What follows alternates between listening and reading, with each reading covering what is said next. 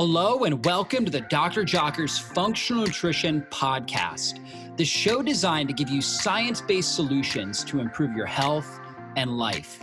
I'm Dr. David Jockers, Doctor of Natural Medicine, chiropractor, and functional nutrition practitioner, and I'm the host of this podcast. I'm here to tell you that your body was created to heal itself. And on this show, we focus on strategies you can apply today to heal and function at your best. I'm excited about today's podcast. But before we jump in, I wanted to remind you to download this month's special gift at drjockersgift.com. From keto meal plans, smoothie recipes, to fasting quick start guides, we have a new complimentary gift every single month. To get your gift, simply visit drjockersgift.com.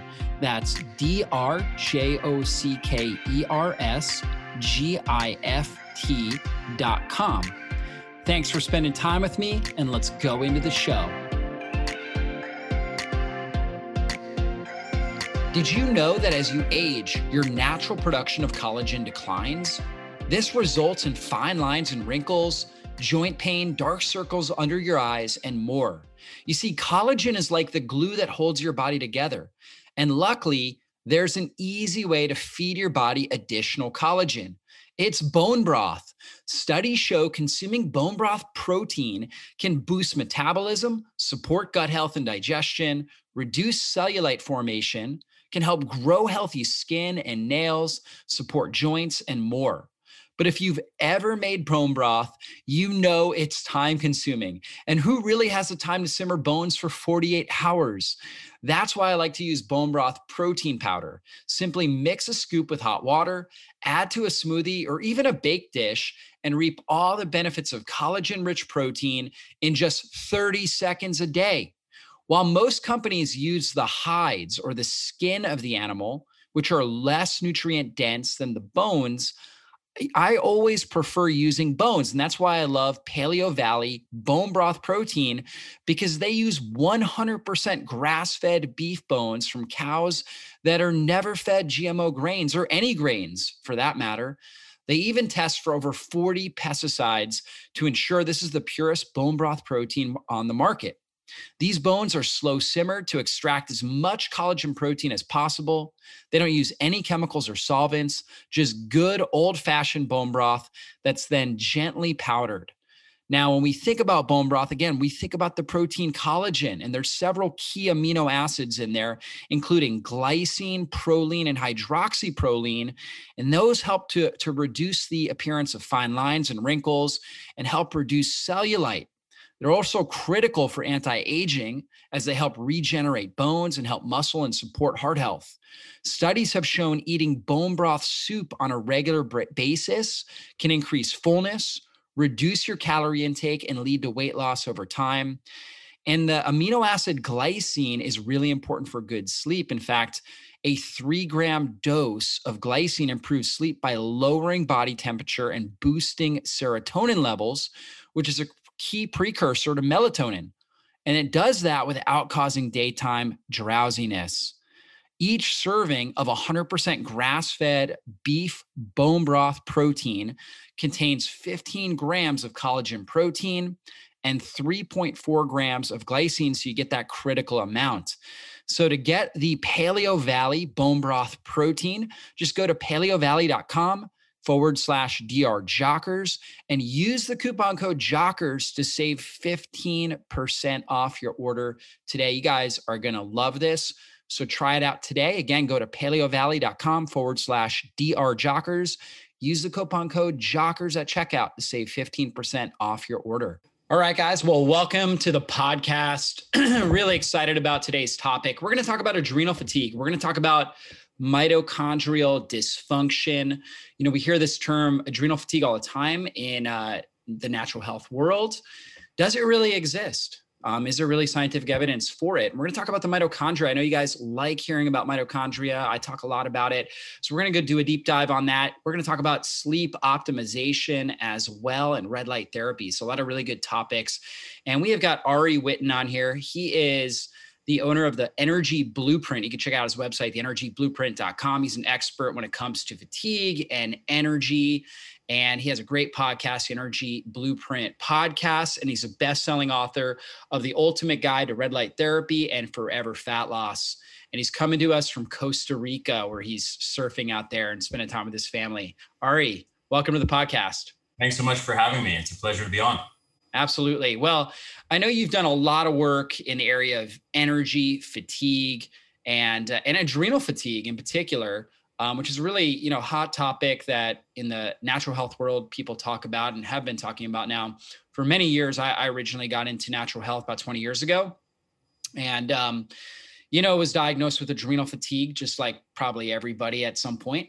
Um, and you know did things that you know I, I, thought were supporting my my adrenals and and and and it improved my health right? I did get better. I, I improved my health. But you know more and more research is coming out we're really looking at this idea of adrenal fatigue and, and does it really exist? And i know you've done a lot of work in this area. So let's start with that. What are your thoughts on that idea of adrenal fatigue it's a big topic um, okay so we're gonna we're gonna jump right in so I've i've done um, pretty much what, what I believe is is the most extensive analysis of the literature on this topic that's been done by anyone at any point. Um, and the primary reason that I did this, ironically, is I was actually trying to prove that adrenal fatigue was real. Um, I was annoyed with the conventional medicine view on adrenal fatigue that it wasn't just sort of pseudoscience and that didn't didn't have any evidence to support it. It wasn't a real condition and um, and I kind of set out with the intention that I was going to prove that this was a real thing because I've been in the natural health sort of realm, alternative medicine realm uh, since I was a little kid. I've been studying nutrition and exercise physiology since maybe 13 years old. So I grew up, and all my mentors and all the people that I admired and, and read their books, they were all saying adrenal fatigue this, adrenal fatigue that. So I spent probably the first 15 years of studying this stuff, also being convinced adrenal fatigue was totally real. I set out with the intention to prove it. And, um, and then I started encountering all these, these studies. Well, first of all, I will say if you go on Google Scholar or PubMed and try to find anything on adrenal fatigue, almost nothing comes up. So mm-hmm. that was my first cue that yeah. something was odd here because you have you know all, all these people talking about adrenal fatigue thousands of articles online books being written about it a million videos on youtube all these people talking about adrenal fatigue but when you go on pubmed and you look up any medical condition even something super obscure some random autoimmune disease that afflicts 0.0001% of the population you can find dozens or hundreds or thousands of, of articles on it but if you type in adrenal fatigue you get almost nothing yeah and and so I was like, okay, that that's odd. Um, and then I figured out that there was actually research there, but it required digging into all kinds of other terms. So if you if you would put in stress and cortisol, burnout syndrome is one of the things that is is a defined syndrome uh, or clinical burnout. It's also called. Um, there's another syndrome called vital exhaustion. There's chronic fatigue syndrome. There's fibromyalgia. Um, there's stress related exhaustion disorder. So I started stumbling across all these terms that if you if you did input them, then you could find stuff and you could find specifically studies that had measured those various kinds of stress related fatigue and cortisol and HPA axis dysfunction. That's hypothalamic pituitary adrenal axis dysfunction for, for people listening. And um, and I was like, okay, awesome. I finally found the research that will prove that this is a real thing. And as I started digging into that research, I would find a study here or two that would say one thing, and then the next study I'd look at would say the opposite. And then the next day I'd look at would find no effect whatsoever.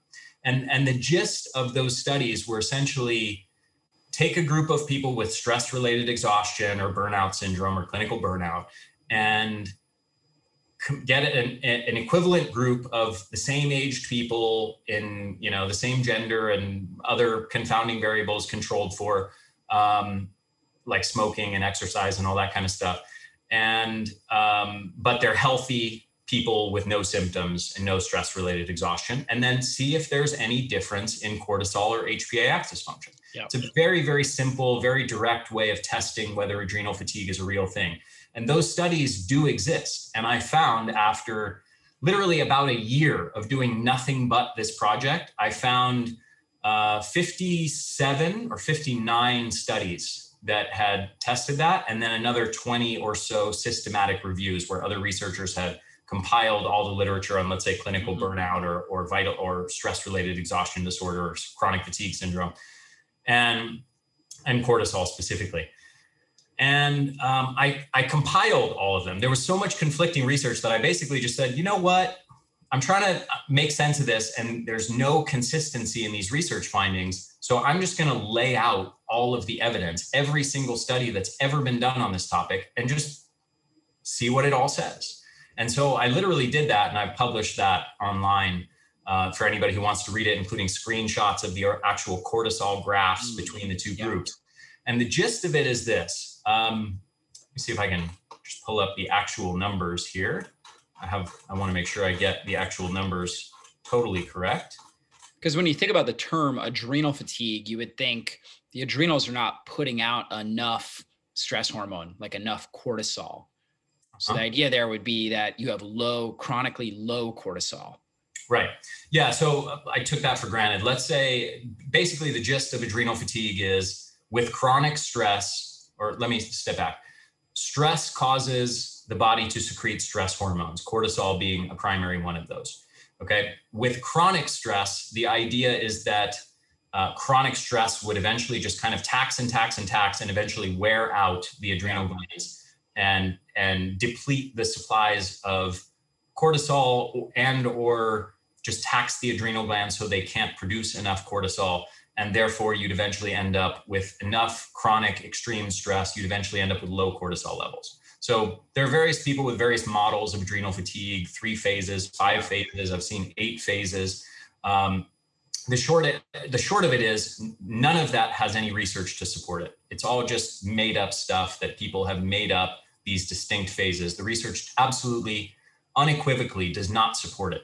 And uh, the, the, there was 59 studies in total that I found that did that kind of, of research.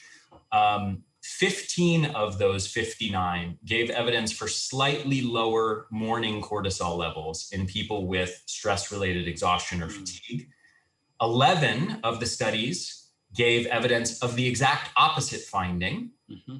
And then 33 of them found zero detectable difference in cortisol levels or HPA axis function between the groups that had full blown burnout syndrome or stress related exhaustion disorder or chronic fatigue syndrome versus normal healthy people without any of those symptoms. So, in other words, the vast majority of the research found no link whatsoever between cortisol and those symptoms. So the, the gist of this, and I could talk to you for five hours about all the details yeah. of all this research and all the nuances of it, but the, the, the very short summary of it is that there is no compelling scientific argument for adrenal function or HPA axis function or cortisol levels being the primary cause or mediator of these symptoms that are associated with stress related exhaustion or fatigue. So, yeah if I can if I can rephrase that, adrenal fatigue is a myth, and the idea that the primary cause of fatigue and low energy levels is adrenal function and cortisol levels is a hmm. myth that is not supported by the evidence. Right. And so and and what's the role of neural inflammation? You know, because we talked about the hypothalamic uh, pituitary adrenal axis and is there so for some individuals they may have low cortisol other individuals they may have high cortisol and like you said there's no compelling research saying everybody that suffers with these issues deals with either one of them you could have normal cortisol levels but is there a link with neural inflammation just basically inflammation impacting the hypothalamus pituitary gland and how that could play a role with fatigue that somebody may be dealing with mm-hmm. Um, there is some research on that especially in chronic fatigue syndrome there's been some uh, fMRI scans uh, that have and, and various measurements of biomarkers in the brain and so on that have found um, elevated levels of cytokines and elevated levels of inflammation in certain key areas of the brain. So that has absolutely been associated with chronic fatigue syndrome in particular. I don't believe it's been studied at all in the context of other conditions like stress related exhaustion or burnout syndrome. Um, but it has been studied in that context, and there is a link. So at least some subset of people have neuroinflammation and um, and there's compelling reasons why that can play a role in uh, in causing fatigue symptoms. Um, inflammation itself is a trigger of mitochondrial shutdown. Mitochondria are our energy generators in in our cells, um, and elevated levels of inflammatory cytokines literally is a trigger for mitochondria to turn down energy production. So, anytime there is a presence of high levels of inflammation, in general, you're going to see a, te- a, a, trend for lower levels of energy. That makes sense. And so that really parlays into the next topic there is which is mitochondrial health. You mentioned how mitochondria, I mean, just to summarize for the audience, there are these these organelles that that are within the cell and we have thousands of them um, and you may know the exact number. I believe brain cells have like 10,000 mitochondria per cell. Um, heart, I believe, is 5,000. Your normal muscle cells like one to 2,000 um, mitochondria per cell. And correct me if I'm wrong. That's just what I've heard.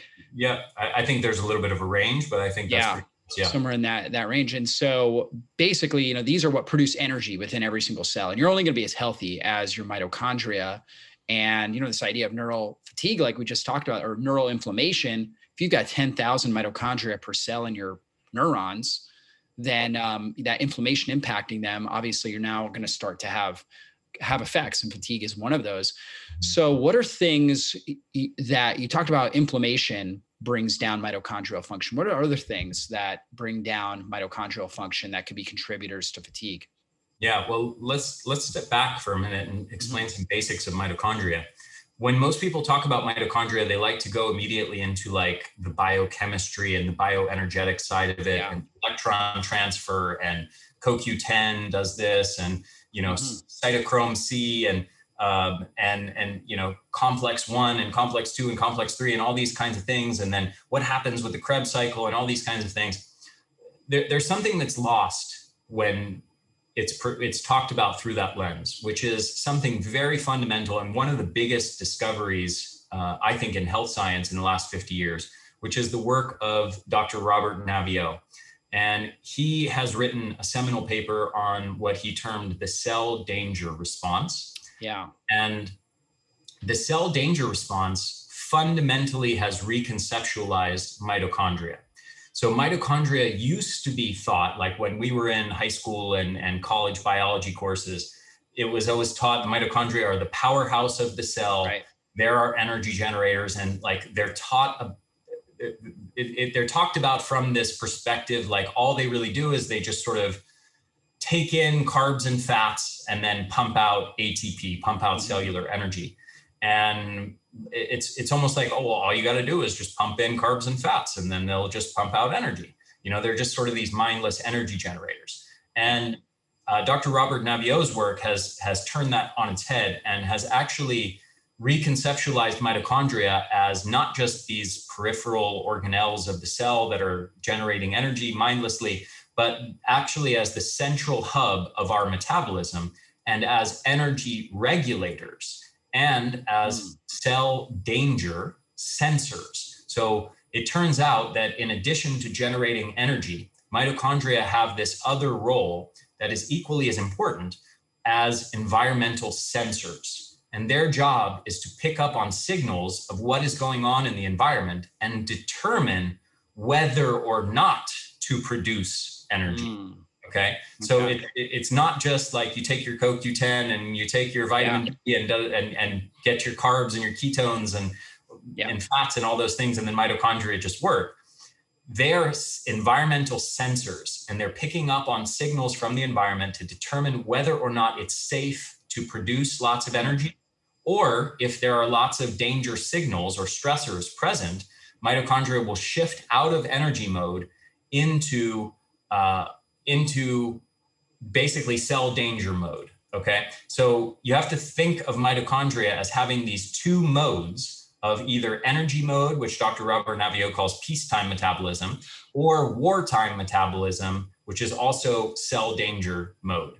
Okay. Mm. And to the degree that your mitochondria are picking up on um, danger signals or stress signals in the body and in the environment, those mitochondria are going to switch from energy mode more towards wartime metabolism. And these are two sides of the same coin. So mitochondria cannot be in both at the same time. To the degree they're picking up those danger signals, they turn off energy production and shift into defense mode. So that's the big key to understand about mitochondria is they're not it's wrong to talk about them as just like one of 20 things that are important to energy and health. Yeah. They, are they're, they're a central hub of the metabolism and they are actually regulating energy production mm. at the cellular level. Yeah. Now, when they go in defense mode and they're reducing the amount of energy they're producing, are they doing that to, produ- to reduce the overall oxidative stress in the cell? Because obviously, a byproduct of metabolism is production of free radicals is that the thinking there or why why would they downregulate energy production? Or are they trying to get us to hibernate? Like what what what is the the idea there? Yeah good question. Well sometimes they go into defense mode and they actually produce more free radicals right? Mm. so let's say in the context of uh, an infection this is a good example yeah. to illustrate the like point. a viral infection in the cell. In, in the context of a viral infection they'll sh- cells will shut down energy production. Mm and it's not black or white. It's obviously you can't turn it off completely, but they'll decrease energy production and shift resources more towards production of free radicals, literally to try to kill off. Oh, I see. The threat. Okay. Um, like a classic Epstein Barr virus, right? One of the classic symptoms is fatigue. Exactly right. So that's the next point. So and and chronic is a little bit more difficult but let's say in the context of an acute infection yeah. what's one of the classic symptoms of let's say you get a cold you get a flu right. what one of the classic symptoms is of course you feel less energy than you normally would and that is literally the cell danger response mm. happening on a subjective level that you can actually feel so why does your body do that why does your body make you feel fatigued um, when you get an infection. It also happens, by the way, when you get an injury, like a serious injury. Those elevated inflammatory cytokine, cytokines in the blood will also turn down energy production at the mitochondrial level. So, like, why would the body be designed to lower physical energy levels in response to an infection or a physical injury or something like that? And the answer is basically conservation of resources. If you're severely injured hmm. or you are um, you've got a serious infection, you don't want to be going out and running all day and expending yeah. lots of energy. Your body designed you in order to, your body is designed, I should say, to specifically suppress energy levels in the context of those danger signals being present so that more of your overall body's resources can go to fending off the danger, fending off the threat, or healing the injury, and so on yeah to summarize so our systems different systems of our body are competing for energy. Digestive system we need a lot of energy for that. We need a lot of energy for immune regulation. We need a lot of energy for just kinesthetic movement right? So muscle movement for thinking. Um, and so basically when we have an active infection we're trying to put all that energy into kind of that immune regulation immune activation. That's also oftentimes why we lose our our appetite or we get nauseous too because our body is saying, hey, we don't want to put energy into digestion. Mm-hmm. Yep, exactly right. So you you asked me before, and forgive my kind of jumping back to explain yeah. the big picture, but you asked me before what specific things will trigger that. Right. And there's many, many different things that can trigger it. So anything that produces elevated levels of inflammatory cytokines will do it. So what does that? Well, lots of things do it. Um, physical injury is one thing, an infection is one thing. Two, as two things we just mentioned. Chronic stress, psychological stress will do it. Um, poor diet will do it. Poor gut health will do it in a massive way. If you start to increase gut permeability and you have LPS, lipopolysaccharides, or endotoxin leaking from your gut into your bloodstream, or you have undigested food particles that are going into your bloodstream, um, all of that's going to trigger immune activity and elevated cytokines. If you are overweight, that the literally the excess body fat tissue on your your body produces adipokines. It produces yeah. inflammatory cytokines constantly, um, essentially mimicking a state of sickness or um, or uh, injury. So yeah, particularly that visceral fat that's deep on, around the organs. Yeah, exactly. So that's mimicking at, at the brain level. It's literally sending a signal to your brain to initiate something called sickness behavior, and our brain also reg- regulates some of those symptoms, and to your mitochondria to shut down mitochondria. That LPS from the gut, if you have that leaking from the gut, LPS has been proven to shut down and damage mitochondria, decreasing energy levels. Um, alcohol consumption, cigarette consumption, obviously, um, psychological stress itself. There's a field called mitochondrial psychobiology where they've shown that psychological stress literally shuts down and damages mitochondrial function within a matter of seconds. Mm-hmm. So we, we know that intense psychological stress can cause it. Um, toxins are a big cause of mitochondrial dysfunction. There's lots of different kinds of toxins, for example, heavy metals, um, BPA, a number of other things mm-hmm. that have been proven to decrease uh, mitochondrial energy production. And um, sleep and circadian rhythm is big one, and we could we could jump in and talk about lots of details of why. But that's sleep and circadian rhythm is critical for mitochondrial health. And um, and if you're not getting enough sleep or you have poor circadian rhythm habits, that's a big trigger for mitochondrial dysfunction and damage as well. Yeah, I want to come back to sleep. Now, what is what's the impact of let's say chronic sympathetic nervous system activation, poor vagal tone um, on overall mitochondrial health? Well, I don't know that someone can draw a link specifically with like from decreased vagal tone direct to mitochondria. Mm-hmm. But those two things, increased sympathetic activation, decreased vagal yeah. tone, in in tandem with other issues that are going on in the context of psychological stress. So, mm-hmm. for example, you you also have maybe elevated cortisol, you have elevated epinephrine. Um, there's yeah. other changes in in various hormones that are taking place, and there's probably a number of other signaling pathways as well. Um, because if you think about it, um, the I just described that field of mitochondrial psychobiology yeah. where they, they they've done experiments where, for example, they they one interesting study is they they've put people in a situation of um, public speaking, and you know most people have a right. fear of public speaking. They have more fear of public speaking than than yeah. fear of dying, right? Right. And um, in this particular experiment, it was really interesting. They had people not only public speak, but they cre- they fabricated all of these accusations against the person and they had a number of, of other people kind of spouting off all these accusations and personal attacks on the person and then the person on stage had to defend themselves against all of these false accusations hmm.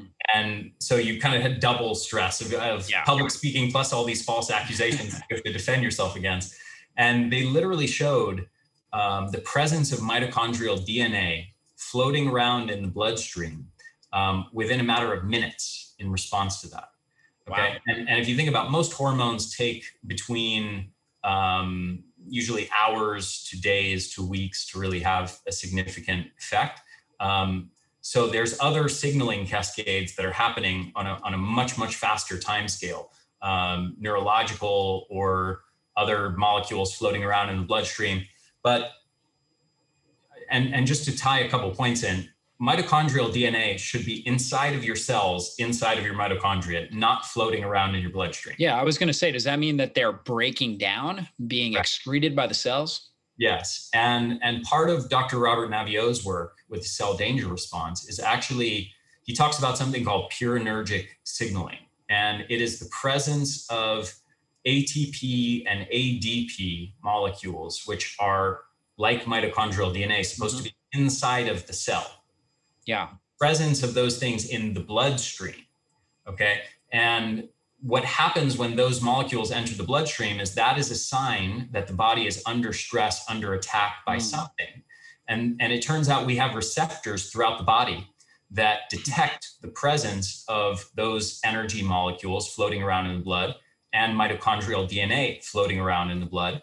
And that is actually a signal to the rest of the cells throughout the body that it's under attack and that th- this is how, for example, if an infection starts here, it can trigger a cascade throughout your whole body that causes a systemic response of cell danger response and decreasing energy level through the whole the whole body. Um, so those molecules from the mitochondria are again supposed to be inside the cell, not floating around the blood, and they they are actually a uh, essentially a danger signaling molecule.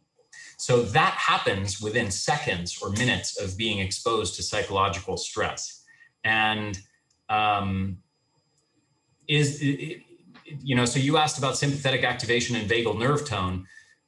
Is are those the mediating factors well, they go along with it and they certainly cause other problems. You know, chronic sympathetic overactivity and poor vagal tone cause all kinds of other issues.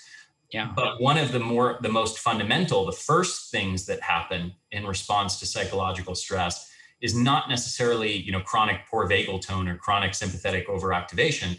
It's almost an almost immediate mitochondrial shutdown and signaling throughout the body of those danger signals from inside of the cell. Right. So that's the immediate effect. And then over time, uh, you have this vicious cycle, and that can develop the poor vagal tone, which I mean, the vagus nerve also, there's mitochondria obviously within the nerves. So if they're breaking down, they're not going to be able to be activated effectively. And uh, and so that can cause, you know, just again, pouring into this vicious cycle, causing worsening and worsening issues. I just want to interrupt this podcast and take a moment and tell you about the importance of electrolytes. We all need electrolytes in order to produce energy, in order for our nervous system to function well on a daily basis. And most people are just not getting enough electrolytes, especially when they start on a low carb, ketogenic style diet, or if they're doing intermittent fasting. And this is because when you go on a low carb diet or if you're practicing fasting, you get a big drop in insulin. And insulin's job is to actually cause you to retain sodium and other electrolytes. And so you actually start urinating them out. So when you're on a low carb diet, you're burning fat for fuel, but you need more electrolytes. In fact, there's a condition called the keto flu.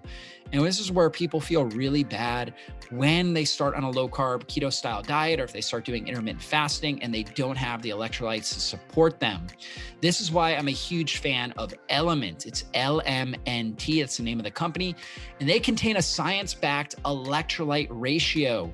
That means a thousand milligrams of sodium, 200 milligrams of potassium, 60 milligrams of magnesium, no sugar, no coloring, no artificial ingredients, no gluten, no fillers, none of that stuff. You know, the average sports drink has 260 milligrams of sodium. That's not enough. 65 milligrams of potassium. That's a really low amount. They don't have magnesium. And the average sports drink has 29 grams of sugar. That's going to spike your blood sugar and your insulin levels. LMNT, again, has 1,000 milligrams of sodium, 200 milligrams of potassium, and 60 milligrams of magnesium. No sugar. It's flavored with stevia. And right now, as a member of our community, Element has a very special offer for you. You can get a free sample pack of seven different packets of each flavor. They have great flavors citrus, raspberry, watermelon, orange. Again, all flavored with stevia, all natural sweetener. It's not going to impact your blood sugar. They also have an unflavored. So if you're not into that or if you don't do well with stevia, you get the unflavored as well. But you can get the sample pack now for free and you only cover the cost of shipping, which is roughly $5. Just go to the site, drink element, so drinklmnt.com forward slash DR Jockers. Again, that's drinklmnt.com forward slash DR Jockers to get your free sample pack of Element. Again, Element is a healthy alternative to sugary electrolyte drinks. Each grab and go stick pack replaces essential electrolytes with no sugar, no coloring, no artificial ingredients, or any other junk. Guys, try this out. You're gonna see a big jump in your energy and your performance. I mean, if you're a high level athlete, you need electrolytes. Try this out today. Now, I wanted to circle back to sleep, but before we do that, let's talk a little bit about nutrition. Uh, this is a functional nutrition podcast. So, what are some of the best nutrition tips to support mitochondrial health? Oh, there's so many. Um. Okay. Well, we could talk about supplements. We could talk about how nutrition ties into circadian rhythm. We could talk about gut health. I'm sure you've probably done that one to death. Um, here's here's a couple nice ones for you. So, um, one of the most important things with mitochondria is protecting the membranes from damage and mm-hmm. healing uh, damaged cell membranes, damaged mitochondrial membranes. Um, those membranes of mitochondria are extremely susceptible to damage, mm-hmm. partly because the mitochondria are themselves producing free radicals or reactive oxygen species all the time. Yeah. And if those mitochondria are under attack by various stressors um, and are being shut down or damaged, they produce more free radicals. And then the mitochondrial membranes get damaged. And the more they get damaged, the more the mitochondria dysfunctions and produces even more free radicals, right? So there's kind of a vicious cycle that takes place. So repairing and protecting mitochondrial membranes is, is a big key. Um, one of the, the most important things to do there is uh, phospholipids. So we, we get certain phospholipids in the diet, uh, things like phosphatidylcholine, phosphatidylserine, phosphatidylinositol, and, and, a few others. Those things make up those phospholipid membranes. Yeah. There's uh, a supplement called NT Factor. It's a patented um, phospholipid formula that's highly digestible and getting those phospholipids digested in the into the cells intact. And um, it's it's one of the it's one of the compounds with very super impressive research that I actually put it into one of my supplement formulas. And that compound, um, there's a there's a well-known paper by a researcher called Garth Nicolson, and he published a paper called lipid replacement therapy and it's literally replacing the, the, damaged phospholipids in membranes with new healthy phospholipids. And there's research on this formula nt factors. There's at least seven or eight studies in the context of chronic fatigue of various kinds. So chronic fatigue uh, syndrome chronic fatigue associated with obesity chronic fatigue associated with uh, old age um, with Gulf War illness, with Lyme disease, and several others. And just that one compound by itself has been shown to give 30, 35, 40% improvements in energy levels within a matter of a few weeks. Okay. And it's basically like a form of phosphatidylcholine. It's many different phospholipids. Phosphatidylserine, all the different uh, PS or basically phosphatidyl yeah. uh, elements. Yeah.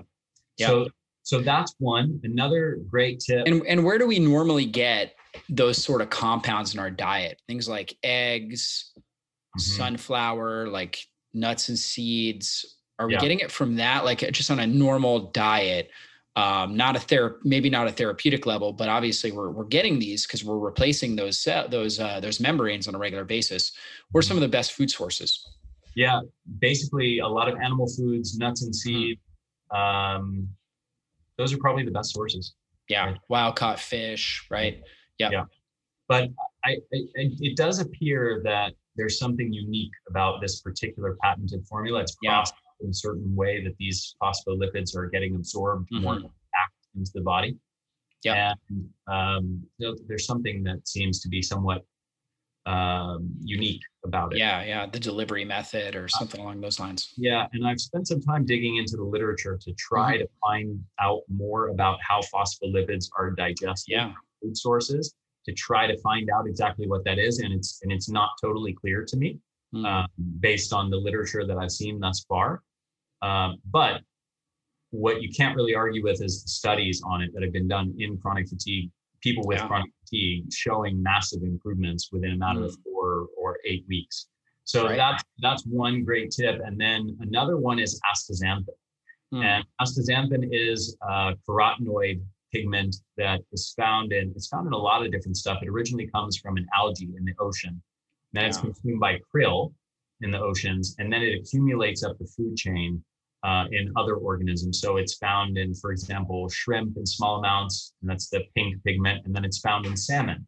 Um, that and that's what causes the pink pigment in salmon, at least wild salmon, not farm raised. and it's even the pigment that causes flamingos, believe it or not, to be mm, pink. Right. Uh, so astaxanthin has this really unique ability to actually embed itself in our tissues in such large amounts that it literally turns the flesh of salmon pink. So that astaxanthin um, has a very unique chemical structure to it as, as an antioxidant. And in comparison to other antioxidants, so let's say like vitamin E is really good about um, penetrating through mitochondria, through membranes and, and, and kind of enmeshing itself in fatty areas. Um, and it's hydrophobic, so it moves away from water. Vitamin C is the opposite. Vitamin C stays in water. It's really bad about getting in or out of membrane components. Um, and then other carotenoids have some various other functions. They might embed themselves in the outer or inner membrane. Astaxanthin has this really unique chemical structure that actually allows it to embed itself across mitochondrial membranes. So it literally is through the whole mitochondrial membrane on the outer and inner portion of it. And in so doing, stabilizes that mitochondrial membrane and protects it from damage. And there's actually studies to show that astaxanthin stabilizes uh, mitochondrial membranes and enhances mitochondrial mm. energy production and decreases oxidative stress at the mitochondrial yeah. level. Um, so really unique compound and has yeah. a ton of research, neuro neuroprotection, um, enhancing endurance and sports performance, and has this really unique benefit of stabilizing and protecting mitochondria. So yeah, you know when I think about like uh, salmon are are I believe the only species of fish that swims upstream against the current and it can jump out of the water 10 20 feet in the air i mean you think about the amount of mitochondrial energy production mm-hmm. in order to be able to do that and obviously yeah. it's got the long chain omega-3s along with the astaxanthin as kind of the the two probably most well studied nutrients in there helping uh helping it helping support that yeah absolutely. So yeah th- those are a couple tips and and we can dive deeper in this. We could talk about the um, there's a lot of other stuff. We could talk about the circadian rhythm side of, of nutrition or we can jump on to another topic wherever you want to go.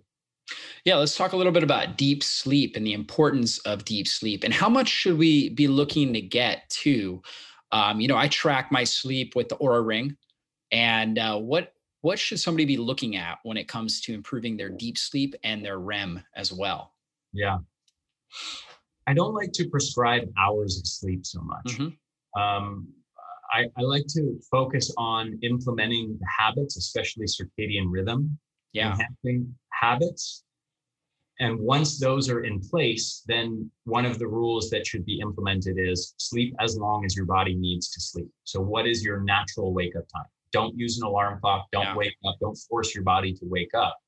Um, and do whatever you need to do with your bedtime to make sure that you're not forcing your body to get up in the morning and you're definitely not mm. waking up with an alarm clock mid sleep cycle right? right so you should wake up when your body is ready to wake up and that means that you have to necessarily you have to control the other side of things the the all the habits around bedtime and yeah the organization of of, of sleeping and wake times so one of the big tips is this is like kind of a common sense one that's so simple that it has people have a tendency to overlook it but it's it's absolutely vitally important and that is just consistency of sleep and wake times. So going to bed and waking up at the same time right. every day of the week okay? And it doesn't have to be within like on the minute but it should be not more than like half an hour variation. Yeah. And people have big jumps in that and people have mm-hmm. you know you see a lot of people that are going to bed at you know 11 or midnight on weekdays and then waking up at 5:30 and then on weekends uh, you know they'll they'll sleep in and sleep 3 hours longer than they normally would on weekdays. That's a huge problem and that's a sign of dysfunction mm-hmm. um, that's a sign that, that that's a problem that will inevitably catch up to you now one of the the other aspects. So there's two tips embedded in what I just said. So um, consistency of sleep and wake times and no alarm clock. Okay. And if you just do yeah. those two things, that takes care of a lot already. Now, another aspect of this that's really critical to understand is the role of melatonin. So, melatonin, everybody knows, oh, melatonin, that's a sleep hormone. Here's what most people don't know melatonin is a mitochondrial hormone. Melatonin is one of the most powerful protectors, maybe the most powerful, potent antioxidant at the mitochondrial level to protect your mitochondria from, from damage. Mm. And every night while you sleep, you're supposed to have a big surge of melatonin throughout the night. Yeah. It goes and infuses itself into your mitochondria and protects them from damage and literally helps them recharge and repair during the night you sleep. Now, consider this um, there's research showing that just standard room lighting in a person's home suppresses melatonin levels in the hours before bed by between 50 to 70 percent. Wow. So we're talking about a massive reduction in yeah, huge. the key hormone that is protecting your mitochondria and helping them recharge and repair each night. We're decreasing that by 50 to 70 percent every single night. So what happens if you live in a society where you're you're suppressing that hormone by 50 to 70 percent every night for years, for decades. Well, do you think that that damage at the mitochondrial level yeah. eventually accumulates and, and like leads to something bad? Yeah, absolutely. Think that's a contributor yeah. to fatigue? For sure it is. So um, that being mindful of light exposure habits mm. and getting a big, big melatonin surge every night is critical. So maximizing that melatonin by controlling the light inputs into your body.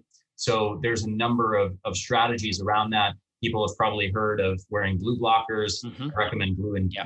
blue and green blockers. Get the the F-Lux or the Iris software in your mm-hmm. computer. Um, change the lighting in your home to incandescence, dim incandescence yeah. below eye level. Um, so you, instead of like ceiling lights, change to like like a lamp. My cord is long enough. I can show you something like simple yeah. little you know desk lamps like this with an incandescent bulb. I really mm-hmm. like the Edison style bulbs. Um, yeah. and they, they come off like more like a red, almost exactly. like a red kind of orange hue rather than kind of the real white type of lighting. That's exactly right. So they mimic the spectrum of firelight. Yeah. And firelight is predominantly yellow, orange, red, yeah. and also infrared with very little blue.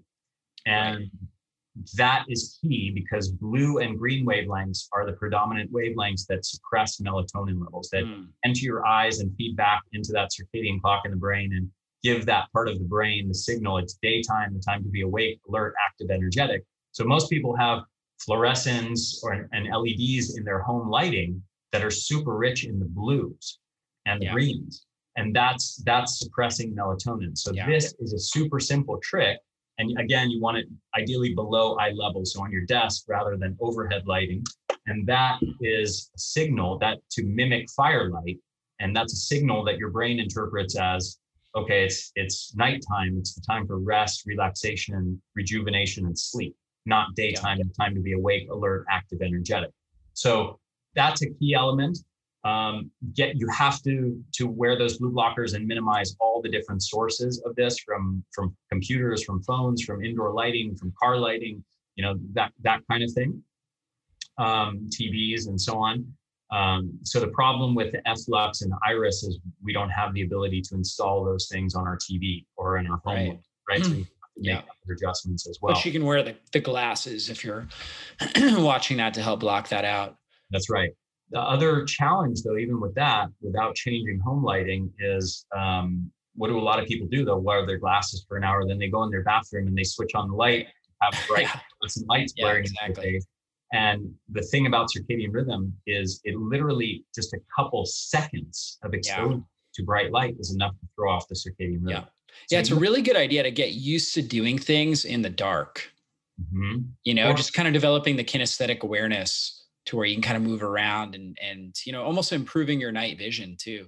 Yes, uh, exactly. Really where you get super dim, low wattage, you know, plug in red red bulbs, yeah. red incandescents, or just regular very dim incandescent bulbs.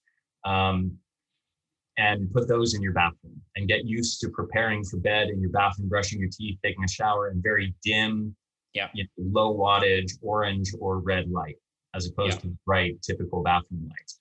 So uh, those things are critical. Another key fact a key factor is the morning bright light exposure and then also bright light exposure throughout the day. This is a really important yeah. thing a lot of people are unaware of. But the differential between the total amount of bright light exposure and the intensity of the bright light exposure that you get throughout the day versus the, the exposure that you're getting at night in the hours before bed is a key signal to your circadian clock to know when it's day, what when it's day and when it's night. And getting lots and lots of bright light exposure at a high intensity, outdoor light in particular, um, throughout the day as much as possible actually there's there's research out of Japan showing that it decreases the sensitivity of the, the circadian clock in the brain to being to to suppress melatonin from artificial light exposure in the hours before. Mm.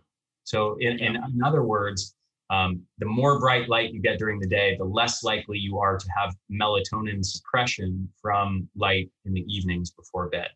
Um, and if you think about what most people are doing, most people are in indoor environments throughout the day.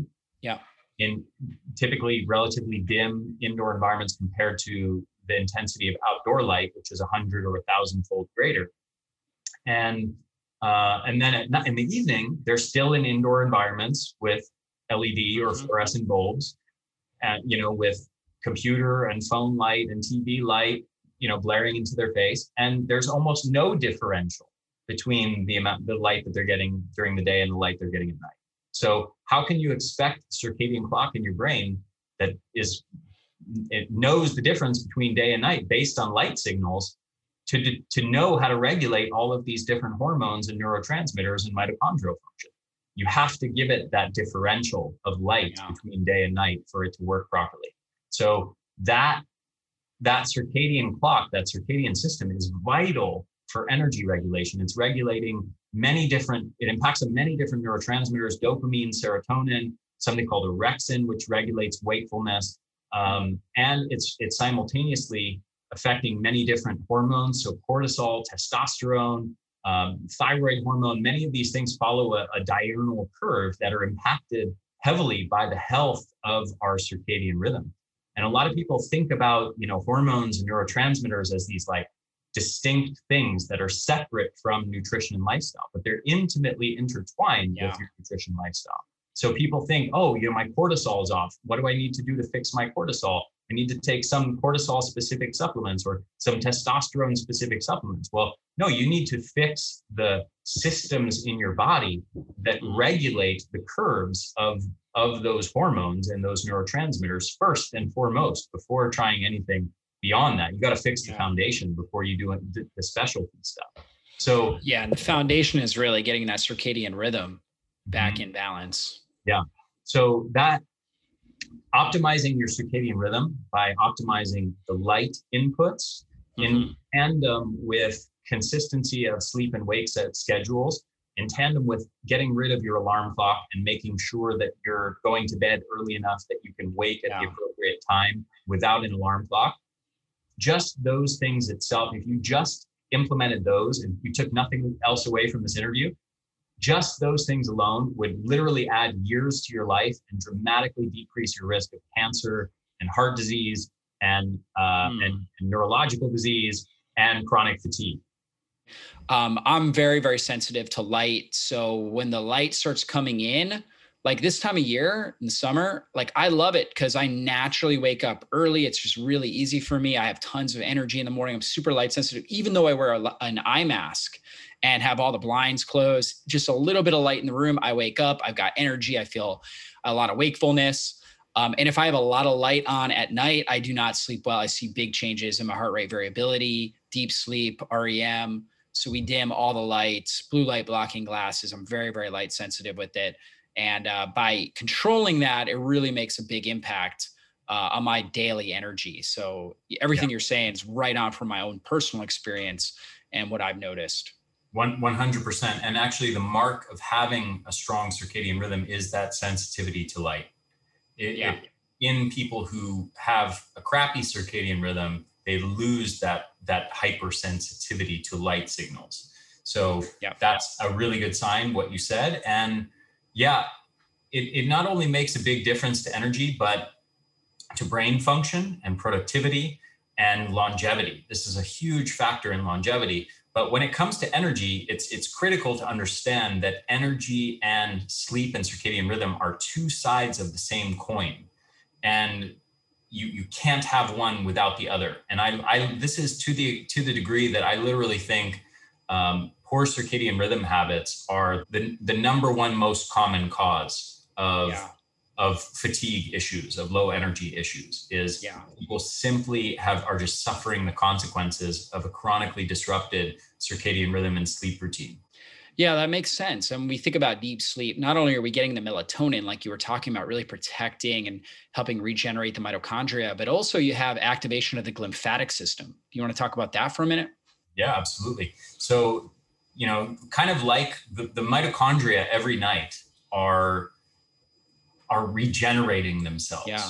Okay. And there, there's a process called mitophagy that's the equivalent of autophagy mm-hmm. that is essentially a cleaning out of junk. It's a it's a breaking down of damaged and dysfunctional cell parts and of mitochondrial parts and rebuilding of new healthy mitochondria.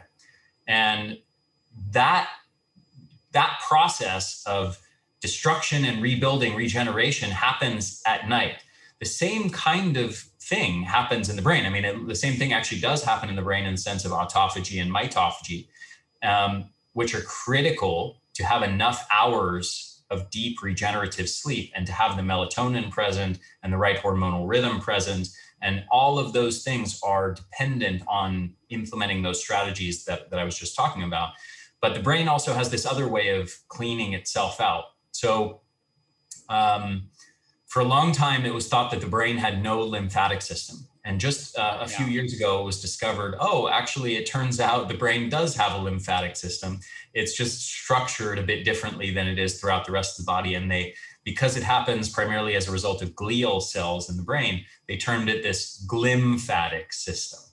But essentially, what it is, is uh, brainwashing not in the sense of the way we typically yeah. use that term of like you know being indoctrinated with bad information but uh, in this in the sense of washing your brain each yeah. night um, cleaning it and getting rid of all the accumulated uh, cellular waste products and all the accumulated toxins um, as one example um, the brain literally accumulates tau proteins tau and mm um, beta amyloid proteins. These are the same beta amyloid proteins that accumulate to a high degree in uh, in the context of Alzheimer's disease yeah. and, and other neurological diseases.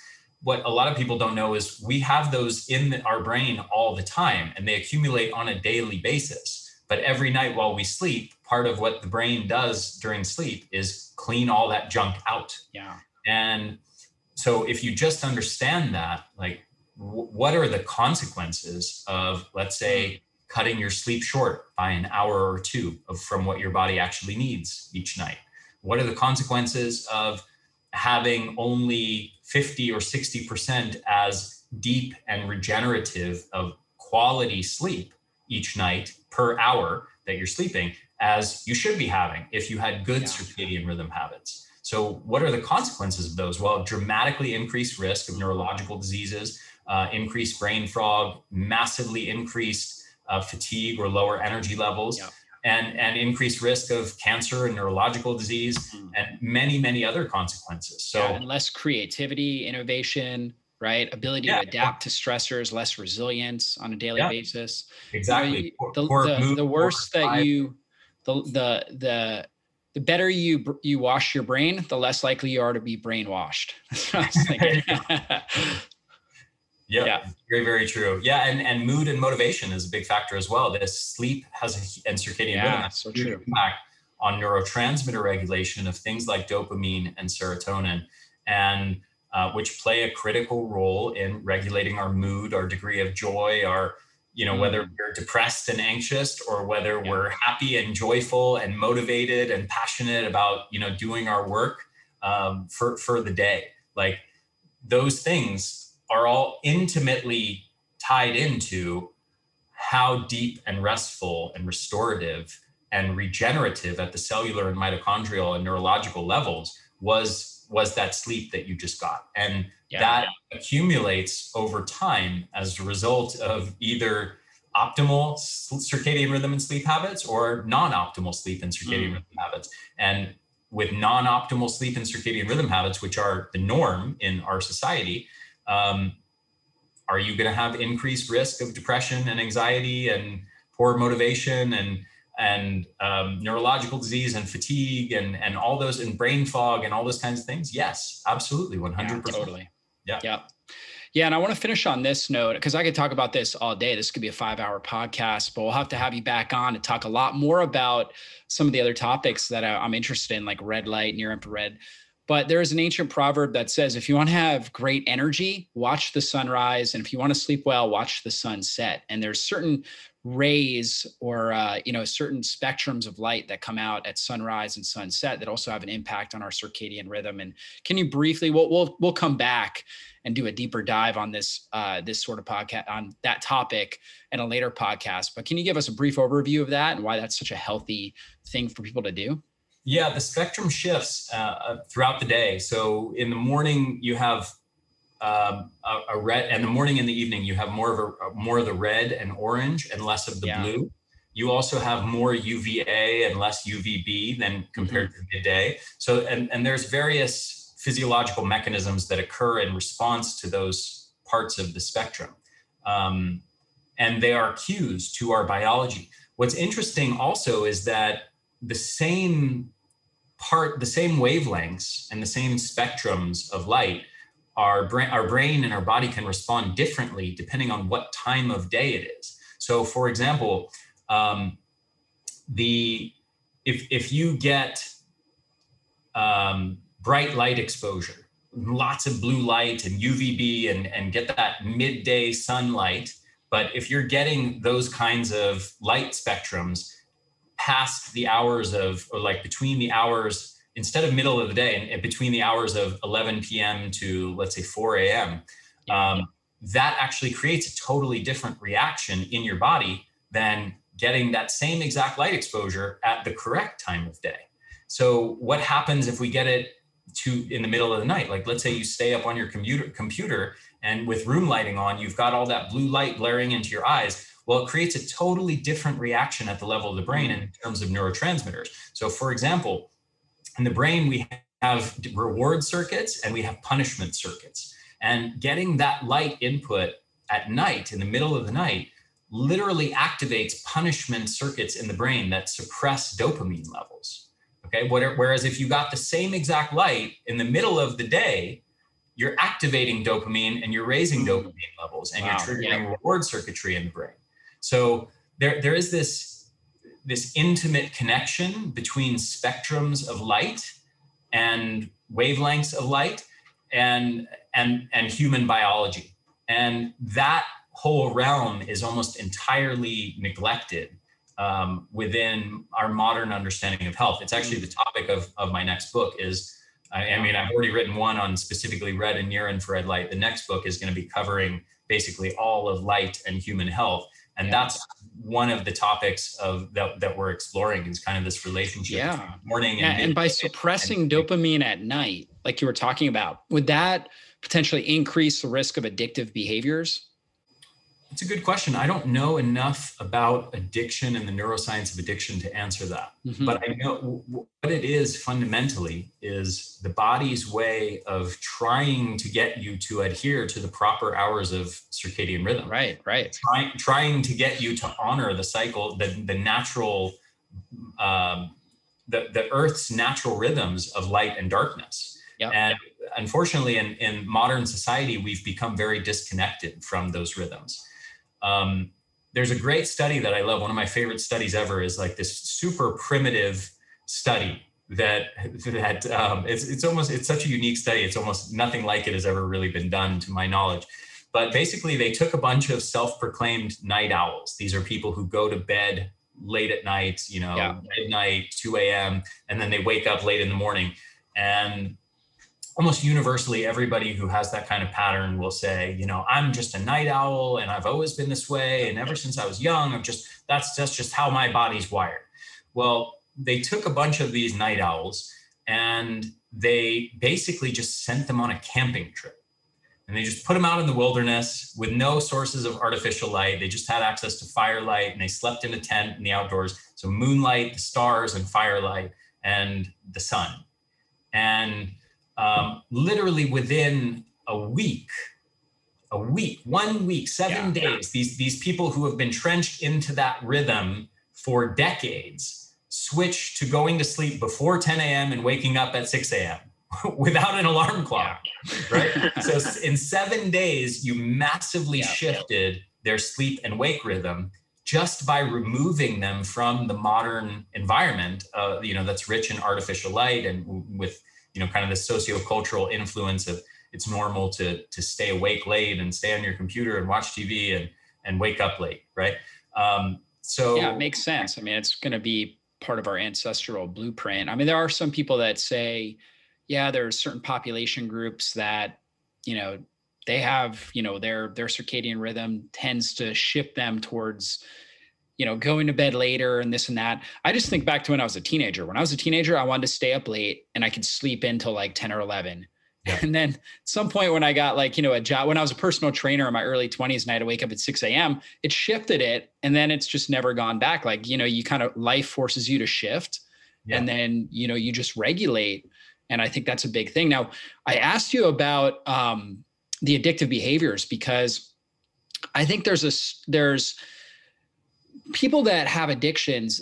The the addictions tend to become worse or more highly active at night, right? Mm-hmm. Whether it's pornography, drug addiction, alcoholism. People are typically. I mean, some people obviously some alcoholics are drinking in the morning, but typically people are going out and they're having their booze at night you know they're involved in pornography if you look at like what time people are on looking at pornography it's typically it's a huge shift towards you know nighttime hours right? And maybe it's because they're free they're not working but there tends to be this uh, you know greater preponderance to engage in you know these pleasure seeking activities late at night. And to me it would make sense if your dopamine is low and you're you need this you know you, you're you're dopamine helps us have self-worth and fe- and good feelings and this and that you're looking for something that's going to excite it you know what i mean? Because it's being suppressed.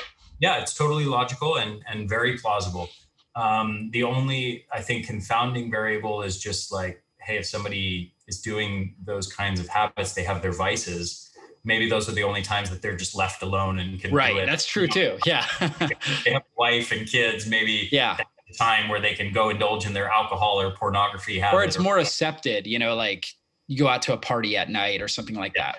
Yeah, yeah. So there's probably some confounding variables there, but it is, I think your logic is sound. And I think it is plausible that if someone's staying up in those hours and then they have this, the artificial light suppressing um, dopamine, that that yeah. could absolutely trigger them to do to do behaviors that would kind of reboost dopamine. And then obviously you create a vicious cycle of staying up late and then now you're creating a, yeah. a cycles of addiction on top of it yeah absolutely well interesting ari i would love to have you back on here soon and uh, we can talk about a lot more stuff this has been such a great conversation really I've enjoyed it um, what's the most exciting thing you're working on right now and where can people find out more about you and the things that you're offering your books your podcasts and everything like that yeah, thank you. So my website's theenergyblueprint.com, and I have programs and I have uh, four uh, premium supplements: mitochondrial formula, mm. brain formula, and yeah. another formula called Energy Essentials. I highly recommend checking those out. And uh, yeah, my next book. Well, I have two books that I'm working on right now. One is uh, going to be published with Hay House next year, and that is called Eat for Energy, and mm. that is um, basically the, all the all the science of the nutrition side of things. Um, and you know so nutrition for gut health and circadian rhythm and brain health and neuro, optimizing neurotransmitters and all kinds of good stuff in there and optimizing mitochondrial health. And um, and then the other book which i mentioned earlier is all about the interaction between light and human health. So great. yeah, that's what i have in the works. And again the site is theenergyblueprint.com Sounds good. And when those books are getting closer to launch, let's connect again and uh, and talk all about it. Yeah, I would love that. Thank you so much, Dr. Doctor. Absolutely. Pleasure. Thanks so much, Ari. Guys, definitely check out his website. Check out uh, his book on red light therapy. Phenomenal book. Um, and also his podcast, again, the Energy Blueprint podcast. Lots of great information, great interviews there. So check that out. And we'll see you guys on a future podcast. Be blessed, everybody. Well, that's all for this show. And I want to thank you again for spending your valuable time with me today.